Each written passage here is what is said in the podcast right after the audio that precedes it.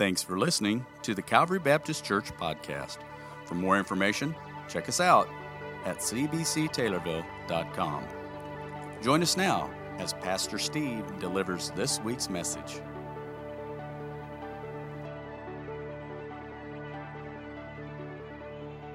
What, what we've talked about for the last several weeks is sometimes over the summer or maybe just in life, you, you kind of get out of the habit of going to church and so forth. And so we just want to say now that fall start, welcome back. Some of you today is, a, you know, this has been a, a summer thing. Maybe some, it's been a long time since you've been in church. Maybe this is the first time for some of you, or at least in a very, very long time. I just want to say thank you. You're welcome here, and we're glad that you have joined us. And then some of you, I, I recognize those beautiful faces on a weekly basis, and I'm sure glad to see you too. So Oh, isn't that sweet? Yeah.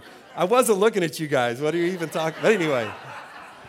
So it is a great day, and we're just glad that you're here. And we really want to talk about this idea of a place to belong. And that's going to be the topic as we look at, at what happens today. It, let, me, let me start it this way. I think if we were to be honest, every one of us in this room at some point has found our place in a, found ourselves in a place where we just, we just didn't really belong there. Okay, I want you to try to use your imagination. Maybe this, this, this picture will help you. You know, you're, you're, that, you're the orange among apples, right? You're just, you're in this kind of a place and it didn't. How many from Sesame Street remember that song? One of these things is not like the other. There we go. One of these things just doesn't. Oh, that was just amazing, all right? Okay? All right? I, that was kind of a sick song if you think about it, the way they, they, but anyway, the whole point is this sometimes things are just different, all right? Things just don't fit in. Um, I, I remember it, it, it, could be as simple as, you know, you, you dressed up in a full adult Superman costume, I mean, tights and all, and went to a Halloween party, and it wasn't a costume party, right? And you look around and you go, one of these things just doesn't fit here, right? I, I remember when we moved to New York, we'd been pretty much Midwest people, Texas people, and then we, we took the big leap to New York. And literally, I, I mean, for the first four or five years we're there, it, almost invariably every day somebody say you're not from around here are you buddy? I mean we really for some of the things some of the way we look some of that we we kind of stuck out in the crowd. Uh, the first wedding that we ever attended that i performed in new york my, my beautiful wife was all excited about her first wedding. She went and she bought this beautiful pink dress and she was just all ready for the wedding. But we didn't know that in new york italian weddings the, the classic dress is black Everybody wears black to a classic Italian wedding. So when I stood up to perform this wedding, I'm looking across the audience and I'm scanning the crowd, and whoom, there's pink. I mean, it was, I had to smile. I told her later, I said, one of these things just doesn't. Well, I mean, that is the truth. Okay, you've all been there. At some point, there's been a place where you feel like, you know, I just, I don't belong here, right? Well, here's the truth that we want to talk about t- today. Everyone needs a place to belong.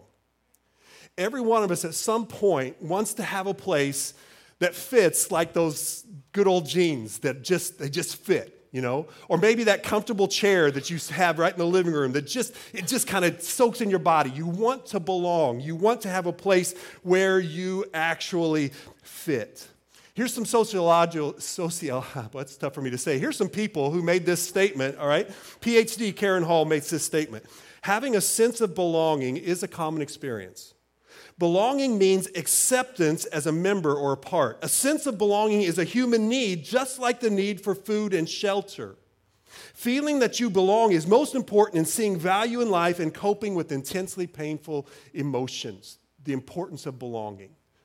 Another uh, writer said it this way. He said, We were never made for, these, for human beings to be in solitary creatures. We were made to survive in tribes. The, the point is this we need to interact, and that's deeply ingrained in our genetic code. Now, that's modern science, but what I find interesting is God said that a long time ago. Genesis chapter 2, when we talk about the, the, the, point of creation, we have this very interesting scenario. God in creation, Adam's on the scene, the Eve hasn't quite arrived yet, and God made this statement, and I quote Genesis 2:18, "It is not good for man to be alone." His point was not, not just because man would be lonely. I mean, he, the God was there. It's a point that he had created man for this interaction, this human experience. And for us to try to do that without that, we find something missing. We have a need for belonging. But what is sad is in our culture, America has been called, and I quote, a nation of strangers. They've called the time in which we live the age of loneliness. Recent conservative studies have said that at least four out of every 10 people experience intense feelings of loneliness. In our American culture, and I think this is a very interesting thought, where many of us more closely identify with a character on a reality TV show than we do with our neighbors. We even do with our families.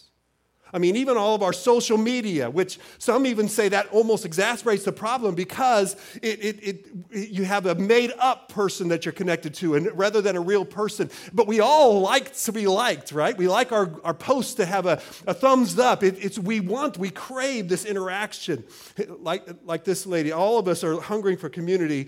Every week, this, this sweet elderly lady would go to the post office and she'd wait in line for two stamps Every week, this was a ritual.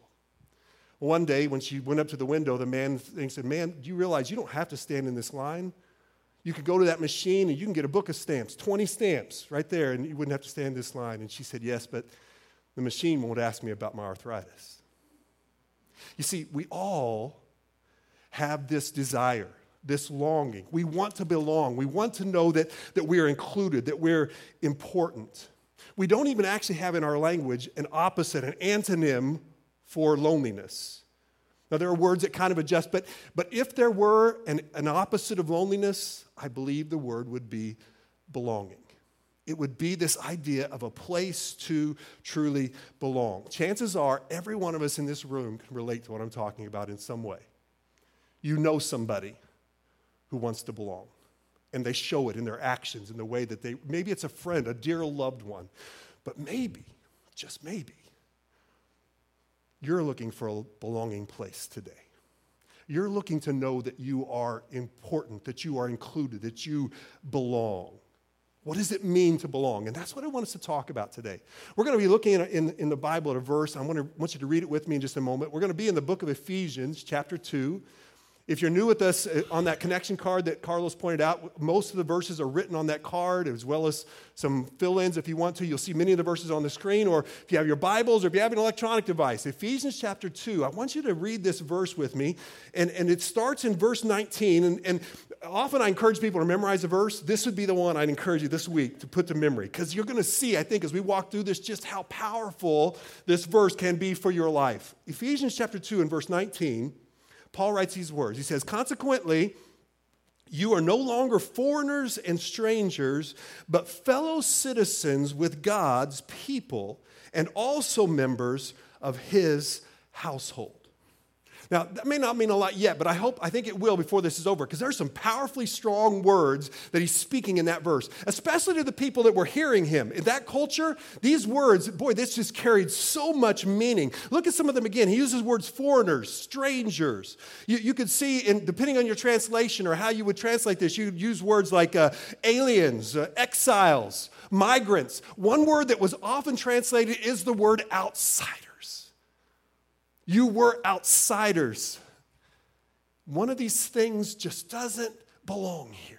That's where you were, he said. You were foreigners. You were outsiders to the, this idea of God. The, even the word foreigner is kind of an interesting idea because it, it literally means someone that dwells nearby, a, a resident foreigner, someone that's close, someone that's near, but really doesn't get to go all the way. Someone that you're in, you have a casual hello to, but it's not a real connection. You're foreigners, he said. You were here, you heard it, you, but you, you weren't truly connected with it. Now, we all know, I'm not saying anything new, that our political culture has a lot to be said about foreigners and aliens and migrants. I mean, that's, that's top news right now. And that's all over everything that you see in the press. Understand, Paul was not speaking about the political culture of the Roman government. He was using those words as an illustration of something bigger, about a spiritual relationship, about a relationship with God, about a heavenly understanding that deep down within us, this sense of belonging goes beyond the neighbors. It goes even to where we're going to be and what we're going to experience in this relationship with God. And that's the word that, that he's using. Let me try to explain what's happening here. The Gentiles that he's writing to, and most of them were, and Gentiles is just simply someone who's not a Jew, all right? And the, the people in Ephesus predominantly were Gentiles. But he's speaking to these people, and they have accepted Christ. They're part of a church, but they're also part, and, and behind this culture was with the Jewish upbringing, and many of those who had been brought up in the Jewish culture, the Jewish way of life, they knew that they, they, they would allow people to become Jews. You could become a Jewish proselyte and you could become part and start to follow God, but you could only go so far. There were restrictions. Uh, uh, foreigners were not allowed in certain parts of the temple, and there were certain places they couldn't go, and certain things they couldn't do. They were always, you always knew if you weren't a Jew, but even if you're trying to worship as a Jew, that you were a foreigner. You were an outsider. You could have it a part way, but you couldn't go all the way in. But what's sad is that that had also filtered into the church itself. And so now we have people that are mixed and they're following Christ, but we have some that are saying, yeah, yeah, yeah, you're, you're okay, but you need to be a little more Jewish in your practice. You need to be a little more Jewish in the way you live because you're good, but you're not quite far enough. And that's where we find these people that, that, that they find this, this idea that being Jewish was superior than being, being a Christian. And see, what Paul's doing here is he's debunking that myth. He's debunking the, the fact that, that you have to be, and, and he's telling them, you Gentiles, you too, that you're no longer foreigners. You're, no, you're not outsiders anymore. There's something to change. You truly do belong, is what Paul is saying to these people. But I have a question. Let's just make this just move 2,000 years. I wonder how many people step into a church like ours this morning and feel some of those same things. Now, Jew, Gentile, that's not a big issue. Most of you didn't even know what a Gentile was until I just defined it. So it's not a big issue. But there are other things. There are people who say, yeah, but if you knew who I was, if you knew what I've done, if you know where I've been, if you knew that I really didn't care about church, I don't even know if I believe in God, all these things, you and, and, and, they have this feeling that the church, and, and the church can sometimes even become almost a gated community where we don't want to see people who have issues. This is, this is for those of you who have made, I, I don't know if any of you said this, but I've heard it a lot, and you may have said this when someone invited you to be here today. You said, Yeah, but if I step through the doors, the, the building's gonna fall in, right? It's gonna crash. You don't have to raise your hand, but I know somebody in here has said that at some point. If I ever went to church, the, the, the building couldn't handle it. And, that, and they say that with a laugh, but I almost guarantee you, down deep, that's really how you might feel. I'm a mess. You don't want me there. I'm, gonna, I'm just gonna mess everything up. You, you, don't, you, you don't really, I, I think that would be great to belong, but I don't think that's ever possible that I could truly belong in a place like this. And that's what Paul's going to address. Paul's addressing the way that we can, all of us, have the opportunity to truly belong with God and in his family. Now, the key phrase to this, and if you back up a couple verses, verse 13, there's four little words that I want you to make sure that you, you get. Verse 13 starts this way. Would you say these four words with me? Now in Christ Jesus. This is the kicker. This is the game changer right here. He's gonna, we're going to talk about how this all works in, in a minute, but this makes all the difference. This isn't based on a human standard. You don't belong because of your accomplishments. You don't belong because you look right or you smell right or all the, it has nothing. Now in Christ, that's the difference being in Christ gives the opportunity to belong, as God is going to describe it here in this passage in Ephesians. And that's what I want you to understand. It comes back to this, and we're going to, we're going to come back to this throughout the day because this is the key to be in Christ. So let me, I'm going to share just two big thoughts with you today. I hope you'll remember them. Number one is this in Christ, all of us have a place to belong. Through Christ, in Christ, there is a place to belong. Now, let's, let's dive into scripture a little bit. Back to our opening verse, verse 19, he talks about that uh, the people, God's people, and then he refers to God's household. Now, what I want you to see is that, that word household is used in another part of the New Testament. I want you to see how, how big this is. In 1 Timothy chapter number 3 and verse 15, he says, God's household, now look at this, which is the what? The church of the living God. The household is equivalent to the church, the church of, of God. That's a, the, a church, a place to belong right here. Ooh, that's a pretty bold claim, isn't it? that a group of people like us could be a place that people could belong to, that people could find this meaning. They could find it in this, in, in the place of this church. And that's what Paul said. He's to, what he's going to do now is he's going to use several metaphors, several pictures of the church. And he does, he uses four of them in the book of Ephesians. And we're going to look just real quickly. I want to just jump through because I want you to see that he's trying to show you with these pictures of how much you can belong what it would look like to belong. And the pictures he uses are all belonging pictures. Look at it first of all. He says this We belong, and the phrase that we use, we belong in God's kingdom. Notice what he says You are no longer foreigners and strangers, but look at that next phrase, but fellow citizens with God's people. Verse number 19, your fellow citizens. Now, here's what we know had happened. Some of those people in that church they were followers of Christ, but they, if I can use a phrase you might understand, they felt like Christians with a green card. They felt like that they were part, they could be part of the kingdom, but they, they didn't have all the rights and privileges of a citizen. And people were making him think that. They, they thought that Christianity was just something you could only go so far. He's saying, listen, you are fellow citizens. You're no longer outsiders at all. You are completely with all the rights, all the privileges. You're not an alien peering through the fence now. You're a citizen of heaven. You're a citizen of God's people. You belong because of Jesus Christ. That's what he's trying to tell us. Peter says it with even, I think, even stronger words. First Peter chapter 2, he says, But you are chosen people you are a royal priesthood, a holy nation, God's special possession. Think about that. That's what God thinks of you. You're his special possession because of Christ. He says, Once you were not a people, but now you are the people of God. You're not just citizens, you're special citizens, you're royal citizens. Because of Jesus Christ, you belong in his kingdom.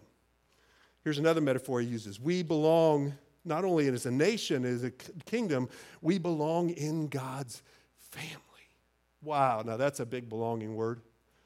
The idea of family, the idea, eh, I, I love this translation, the NLT of this verse. You are citizens along with all God's holy people, you are members of God's family. If you're in Christ, you're a member of God's family. The idea of God having a family is throughout the whole scripture. It just weaves its way through everything. In the Old Testament, it literally was blood relation. I mean, everyone that was born through Abraham and Jacob, there was this family. We know them as the nation of Israel and in Judah, and that's the history. When we come to the New Testament, we, what we find is all those are in Christ. One of, the, one of the biggest metaphors throughout the New Testament is this idea of the family because they, they start calling each other brothers and sisters. They, they, they refer to God as their father. This idea of uh, when my son in Sunday school one time, he came, somebody asked him how things were going, and he went to his, he went to his school the next day. And they said, what did, you, what did you learn? And he said, Yesterday I was in Sunday school, I was in church. And they said, What did you learn in church? And, and he, the teacher had been teaching him that, that we're all brothers and sisters in Christ and that mom and dad had been saved. And he told his teacher at school, He said, I found out yesterday my mom and dad are brother and sister. we got some explaining to do, all right? We got to, got to explain some stuff. But, but that's the truth. This family picture. It's, it's throughout this. We're brothers and sisters. We have we share a common blood relationship, and that's the blood of Jesus Christ. We're family. We are part of the household of God. We belong there. And the Bible actually makes it clear that we're family twice in this way. He says that through Jesus Christ we are born into God's family, and then he also uses the image that we are adopted. Why did he use both? Because that just enforces it even more. We have all the rights and privileges as a child of God. As we've sung this morning, I am a child of God. That's belonging. And that comes through Christ. Another metaphor he uses as you go through we belong in God's house. If you keep reading in this Ephesians passage, verse 21, he says this In him, that's Christ, the whole building is joined together and rises to become a holy temple in the Lord. In Him, you too are being built together to become a dwelling in which God lives by His Spirit. Please understand, the church is not the building, it's not the bricks and the mortar and the, and the eaves. The church is you probably remember growing up, or I, I do remember the, the saying with their hands here's the church, here's the steeple, open the door and see all the people, right? Here's the truth. Here's a building, it might have a steeple. You want to see the church, it is the people. Does that make sense? This is the church. You are the church. God's people, we are the church. But he gives this picture that as a church, we're part of a, a building. We're part of a dwelling that God is making where He, but they, they would recognize he's talking about. The Old Testament, God said, I want you to make a tabernacle because I want to come dwell with my people. Well, now He's saying us as God's people, we are part of a, a temple. We're part of a bigger picture. It's not just us four and no more. This picture of God building a temple to bring Him glory where He is going to dwell. And each one of us as His people are part of that. We are, we are, we are part of the construction of what God is doing to build His kingdom, to do His work here here and around the world, God dwelling with us. You belong.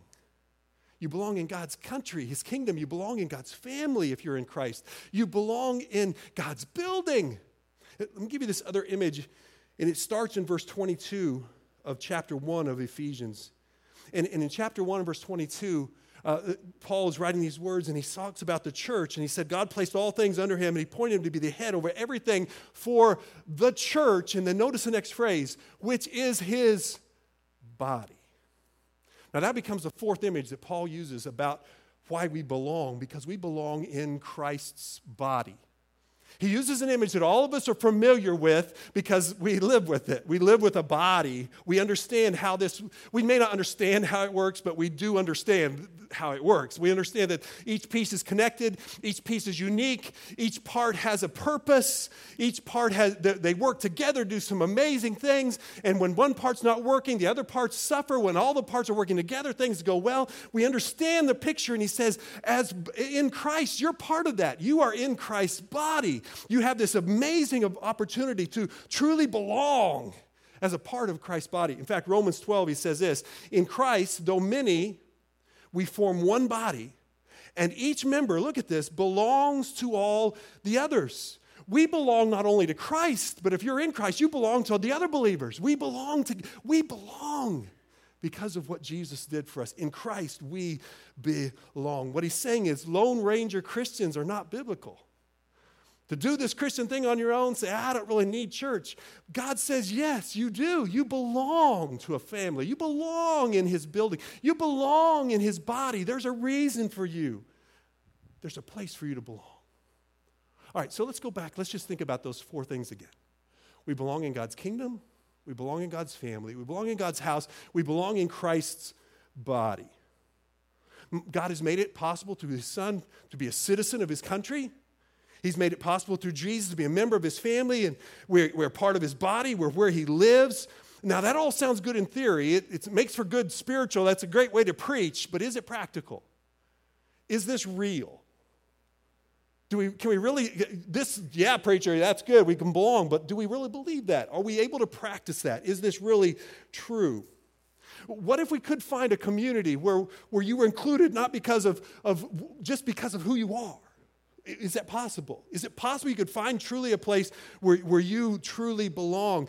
God has provided this place a kingdom, a family, a house, a body, and all of those words refer to his church. And God wants us to understand that in this, in this truth, God has, has started a place. But let's keep that in mind, all right? If the church is a place where people can belong, that's a huge claim. But according to God's design, that's exactly what He's made us as a, as a citizen. So we have rights and privileges, and we have this, this, this loyalty. We're, we're a body where we work together and we have camaraderie. We're a building where for each of us has, a, has an important place to fill. we, we are a family. And we have this, uh, we have brothers and sisters. He said, This is where it can happen. This is what it can be. But there's a problem. M- maybe you've already dis- determined that.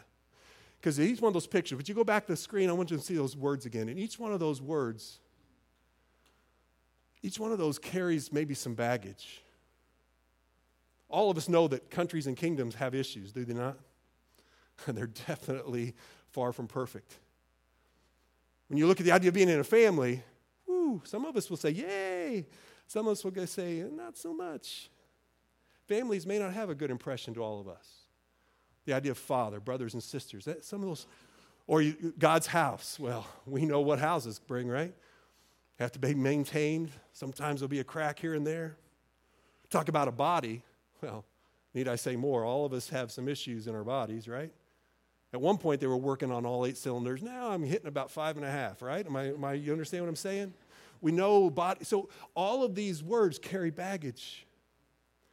Let's be honest. Some of you have tried the church thing before. Didn't work so good. Because you found that in this body where we're supposed to belong, boy, it's not perfect. In fact, it's got some, some, some real issues. In fact, some of you probably said, I can't believe that kind of stuff happened in church. I'm glad you came back today because I want to tell you something. I believe Calvary Baptist is a place where you can belong. But let me say without hesitation, we are not a perfect church. Never have been, never will be. It's not because we don't serve a perfect Savior. I mean, He's saved us and He's done great things and He is continuing to change us, but it's also full of, full of some imperfect people. Y'all can say amen to that, but you don't have to, okay? we fall short a lot. We're not a perfect, we, we, that's where we're going for, and that's where we're growing to be. And we are becoming that more and more every day. But every day we fall short in that. So if you're looking for the perfect church, then you're going to have to keep moving. But I promise you this we are a church that's growing that direction let me talk to Calvary people just for a moment. Just make sure, just to, so if you're visiting here, you can just kind of tune out. You can check your emails or something for a minute. Because I want you, just the Calvary people, do you realize how important it is that we are working towards this? Because we're going to have guests that come in this place looking for a place to belong. And they're going to need to see people who are trying their, not perfectly, but trying their best to love trying their best to love each other, trying our best to forgive, to be patient with the other imperfect people sitting around you, to be patient, to be forgiving, to be more concerned about the, the needs of others than we are about ourselves. Do you see, church, how important it is that we're striving for this? This is church is a place where people are to belong, but we have to make sure that we're doing everything we can to make it the place that God wants it to be. Calvary, this is what we're called to be. We're a place to belong. And every person that walks by our doors, every person that walks in our doors, every person that hears our name in this community ought to say, you know, they're not perfect down there, but I think there's a place I could belong at Calvary. Okay, everybody can tune back in for a moment because that's, that's so important that we understand that's what God has assigned the church to be. But as we wrap this up, I want to talk about something, and that's the reality of belonging because I talked about how important, and I think all of us understand that's great. That's what we want, that's what we need. But Paul makes something very clear about the reality of what this belonging, where this starts from and where it goes to. And I take you back to our opening verse, verse 19 again. I want you to see something he says. He says, You are, say those two words with me, no longer foreigners and strangers. From that very beginning, he says something. He says, You are not now outsiders. That's good. You're not, you're not outsiders now, but the idea is you were. At one point, you were aliens. At one point, you were outsiders to God's kingdom. There is a point in your life when you did not belong in a relationship with God. This reality of belonging, we have to make sure we understand this truth. Earlier in the chapter, here's what he said a couple verses before, verse 11, Paul says this Therefore, remember that formerly or previously, he said to you, you were, and then look at some of the words he uses. You were separate from Christ, you were excluded from citizenship in Israel, and foreigners to the covenants of the promise, without hope and without God in this world. Wow, he's now we're talking powerful words. Yes, you're not just outsiders. He says you're separate from Christ, you're excluded you can't even come in. And then he uses two huge terms. He says, You're without hope and you're without God. Now, that, those two words in English, without God, is one word in the Greek. It's the word atheos. Sound familiar? It's where we get our English word atheist from. He says, by practice, at one point you were without God, thus you were without hope. Here's what you got to understand about this whole belonging thing. Paul is going to help them feel very confident that they belong in, in Jesus, with all in Christ, all these things that his country, his family, it all belongs. But you've got to remember, it's not always been that way. At some point, we have to come to the realization and the expectation. Every one of us has to come to grips with the fact that yes, God has a place for us to belong, but we're not, we weren't born in that place. We didn't start out that way. In fact, completely opposite of that. And that's what Paul is going to describe in these next passages is, is that, that we, we started off in a, in a place not in belonging. A lot of people struggle with this, and I, I want to hope I can illustrate it. I asked Josh if he would come and help me with something. I want to illustrate this as best I can what this, what this belonging thing and why we as people sometimes we struggle with this idea. And, and I want to use, and, and Josh is going to use, set this up. Thank you, sir, because I want you to think about this, and we're going to call this the ladder of morality okay? Because a lot of people struggle based on what we're going to describe here in this in this ladder of morality. Here's what i know. If i were to survey people and i've done this i've asked this question if i were to ask several of you in this room this very question here's, here's the question. Do you know today that you would go to heaven if you were to die? Very simple question. Here would be the most popular answer i would receive and, I, and this is probably eight nine times out of ten this is what i hear. I hope so I have tried to be good enough to get to heaven, and I hope that that will work out for me. In some form or fashion, that becomes the answer. Now, if that would be your answer right now, you're in really good company because statistics show us that 80% of Americans would answer that way. I hope I have been good enough.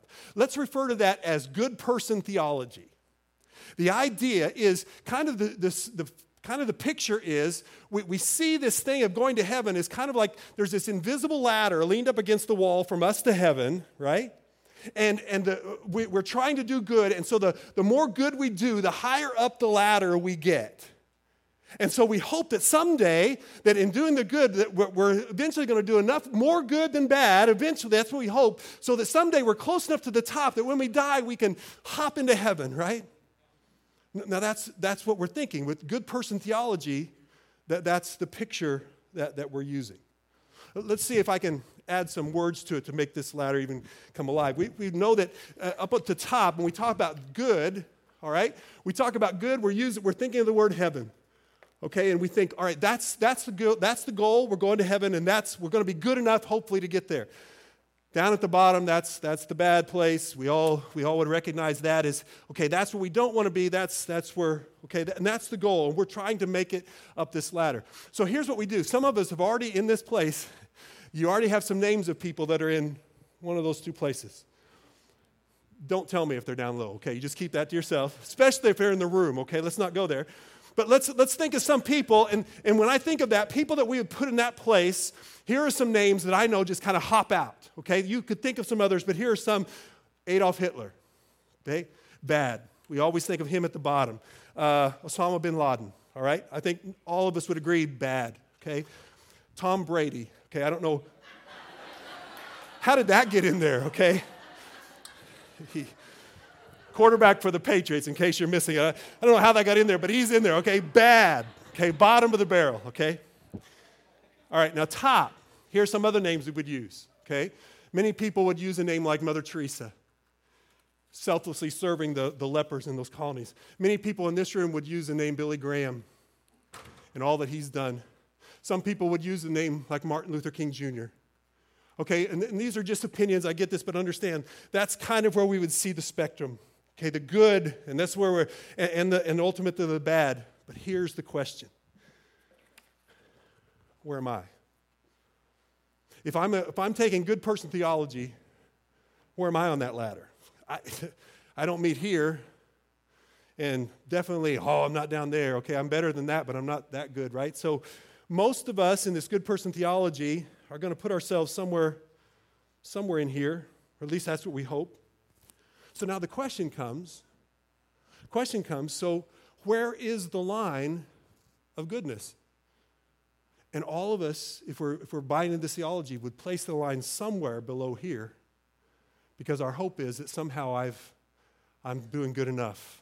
I'm going to get there. And, and we've, got this, we've got this line drawn of, of, of us, and we're hoping that that line is good enough and that we're going to be good enough to, to, to get into heaven. Now, that's a, that's a common theology. That's what many people, whether they say it or not, we're going to buy into it. I think many of us, even in this room, might have some smacks of that kind of thinking that I'm hoping that I'm going to be good enough to get there. I'm not there. They, don't, they just have to step into heaven. I'm going to have to jump, but at least I'm close enough. That, that may be ultimately what we're, what we're saying. But I, I want you to think of some things as Paul is saying. There's, there's a, some issues with that we, we think, I think I'm going to be good enough, But every night we go to bed with this little nagging thought what if I'm not? What if that line's wrong? What if I'm not good enough? You see, we have no assurance based on this theology if we're going to make the cut.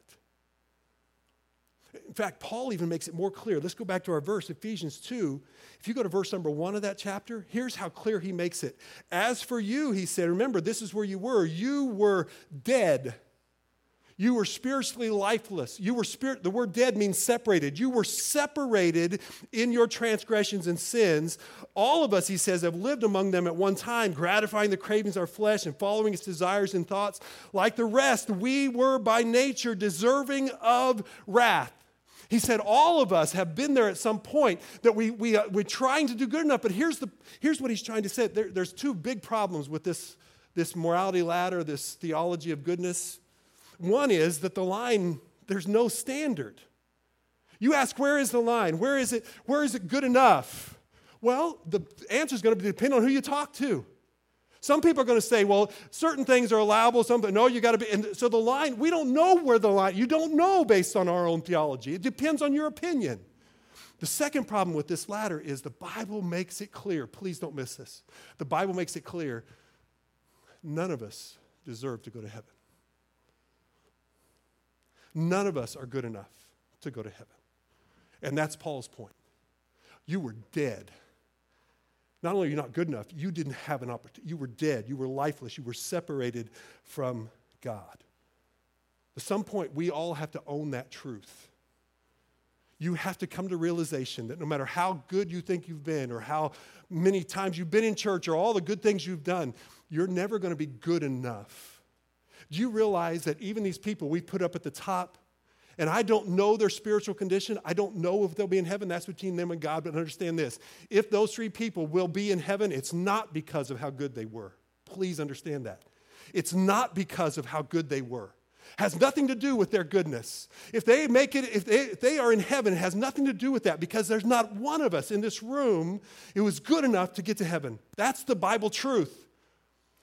But here's the good news the scandal of the gospel is that even though none of us are good enough to get there, God, by His grace, has made it possible that we can have a relationship with Him, that we can go to heaven. You can't earn it, but God has provided it. In fact, if you keep reading in the next verse, verse 4 of Ephesians 2, but because of His great love for us, God, who in his rich who's rich in mercy made us alive. Why is that important? Because remember the verse we just read, you were dead. But now, through Christ, He made us alive even when we were dead in our transgressions. It is by grace you have been saved. God's grace, here's what we got to do. Folks, please understand at some point, you got to take this ladder out of the picture. You will never be good enough to get to heaven. You cannot be good enough to get to heaven. You will never work. And if you're trusting in that, you're missing it. You're trusting in the wrong thing. But God, who is rich in mercy and love, made a way for you to have a relationship with Him, for you to truly belong. Here's the truth of the gospel it doesn't matter. Your past has no bearing on whether you can get to heaven or not. Your past doesn't make any difference because your past, when forgiven by the blood of Jesus Christ, is no longer remembered. Your past, whether it was good by your standards, noble, or awful, has no bearing on whether you get to heaven or not. It's what happens with your relationship with God through his son, Jesus Christ. Listen how Paul says it. Here's how he describes it the death, burial, and resurrection of Christ, the fact that Jesus died on a cross for your sins, he was buried, and he rose again in third, the third day. That is what allows us to have a relationship, to belong. And here's how he describes it. Verse number um, 13 through 18, he says this, but now in Christ Jesus, you who once were, look at this, far away, you were outsiders. One of these things, this doesn't belong here. It was you. You didn't belong. You were far away, but you have been brought near by the blood of Christ, by what Jesus did. You have been brought through his, through his sacrifice. You have the opportunity to be brought to him. And verse 18 says, For through him we both have access to the Father by one Spirit we can walk into the throne of God because of Jesus Christ. Not because of anything good we've done, that doesn't work, but because of what Jesus did on the cross. Here's what I want you to understand. We've been talking all morning. God has a place where you can belong. But the way that, only way that that is affected in our life is when we realize what other what else Jesus did, what it means to be in Christ. Because in Christ, we not only have a place to belong, but Christ has given us a place to believe. We have a place through Jesus Christ for this to change. Please understand, please don't walk out of here saying, well, if I am in church, then I'm in Christ. No, no, no, no, no. It, you don't become a member of a church and that puts you in Christ. You are in Christ through what Jesus did on the cross and receive his gift of salvation. And then he says, and I put you in a body. Once you're in me, you're in. Here's how he says it in, in Ephesians chapter, or excuse me, Romans chapter 3. We are made right with God. And notice this by placing our faith in Jesus Christ. And this is true for everyone who believes, no matter who you are faith. You have a place through Christ, through what he did on the cross, to believe. And that believing makes you right with God and it brings you to him who you were once. Remember, you were once separate. You were once without. You say, Oh, I was never an atheist. I always believed in God. God says, but before Christ, you are considered without God. You're considered atheos without Christ. But in Christ, he brings you to him no matter who you are, what you've done by faith in Jesus Christ. Here's what we read in Ephesians chapter 2, just a few verses before. It is by grace you have been saved through faith. It is not from yourselves. It is a gift of God, not by works, lest any of us would boast. It's not through any ladder. It's not through anything you've done. It's not through your church attendance. It is by grace through believing in Jesus, through faith that gives us the opportunity to know him now and forever. In, in case that you haven't understood it, the gift it means it, it's not something you work for, but it is something you have to receive. It's a gift that, that you have to accept, you have to receive him. But in Galatians chapter 3, just to kind of summarize, you want to find a place to belong, look how I put it. So in Christ Jesus, you are all children of God through faith and there is neither Jew nor Gentile, slave, free. There's neither male or female. We're all one in Christ. And I love this last part. And if you belong to Christ, then you're Abraham's seed and heirs according to the promise. If you belong to Jesus, then all we've talked about, you belong here. You belong in God's family. You belong in God's building if you belong to Jesus. You belong in God's kingdom. You belong in God's body. God's house if you belong to Jesus. My question is very simple Have you received the gift of eternal life? Has there been a point in your life when you realized, I cannot work my way to heaven? I'm a sinner and I'm separate from God, but I believe Jesus died and rose for me. Have you received that gift? It's not just believing by saying, Oh, I believe it happened. Have you believed by incorporating it, by receiving it, by saying, Jesus, I trust you to repent and to follow you with my life? Paul put it in very simple words Romans chapter 10 if you confess with your mouth that Jesus is Lord and believe in your heart that God raised him from the dead, you will be saved. And he goes on to say, just to make sure you get it, everyone who calls on the name of the Lord will be saved. I, I present to you today a place to belong. And that place to belong becomes a place in a relationship with God through his son, Jesus Christ. You're not going to work at it, don't have the chance. But Jesus made a way if you receive his gift. If you accept his salvation and you, you invite him you say, Lord, I'm a sinner, forgive me. Come into my life, I repent and I follow you. Confess with your mouth, believing that he died and rose again from you everyone who calls will be saved. Have you received that gift? A place to belong. Some of you, maybe you remember that place. You, you remember being a follower of God, and yet there's been a time that you kind of got out of the places He's given you to belong. And today you've been reminded that, that there is a place. It's not a perfect place.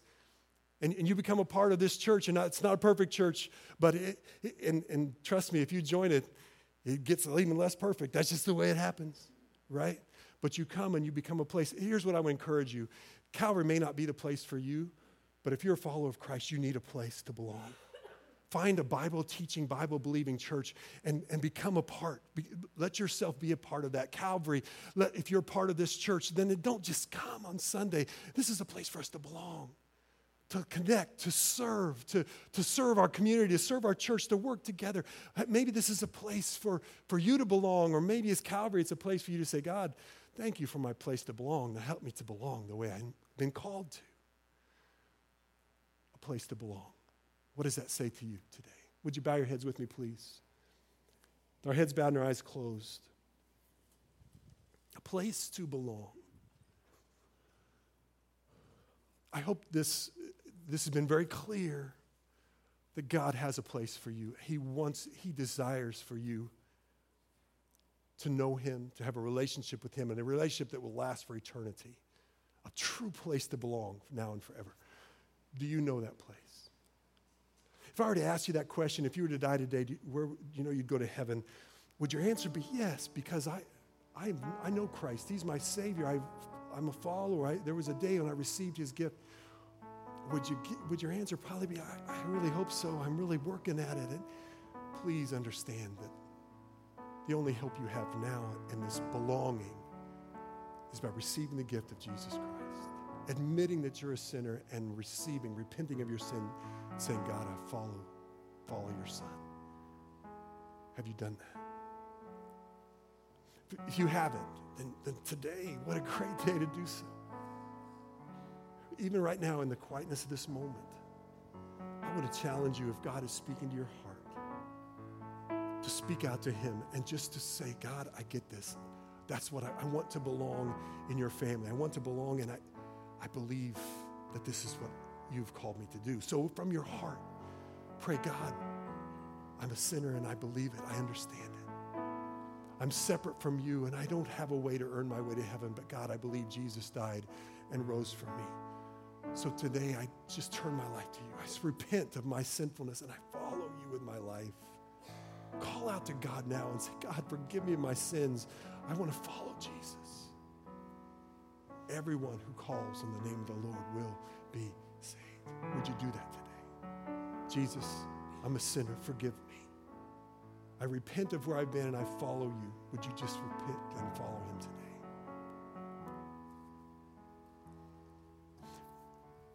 Our eyes are, eyes are closed. Let me just though ask a question. How many would, is there anyone in this room would say, Pastor, that's, that's who you're talking to me today? That's what I need is I need to receive Jesus. Or right now I just prayed and I accepted Jesus as my Savior. Is there anyone like that in that audience today? If so, would you just either look up or both or lift your hand and just let me know that today, this is your day. I believe in Jesus today and I've accepted him as my Savior across this audience. Praise Jesus. Thank you. Thank you.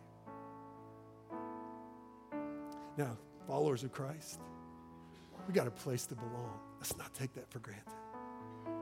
Let's do what we can to connect and to belong here, but to make others know that they belong here. Do what we can to make this the place of belonging God has intended to be. Let me pray for us all this morning. Father, thank you for what you've said in our hearts, what you've shown us, and I pray that this is not just something that will stay here in this service, but it will change our lives starting today. Lord, that you would truly be working in the hearts of people that craving to belong. It's there. Help them to know that it starts to be answered when they receive you and they know you. May this be that day. And then for us as followers, let us be a group of people who make people belong, who let people know that they're welcome here with, with the family of God.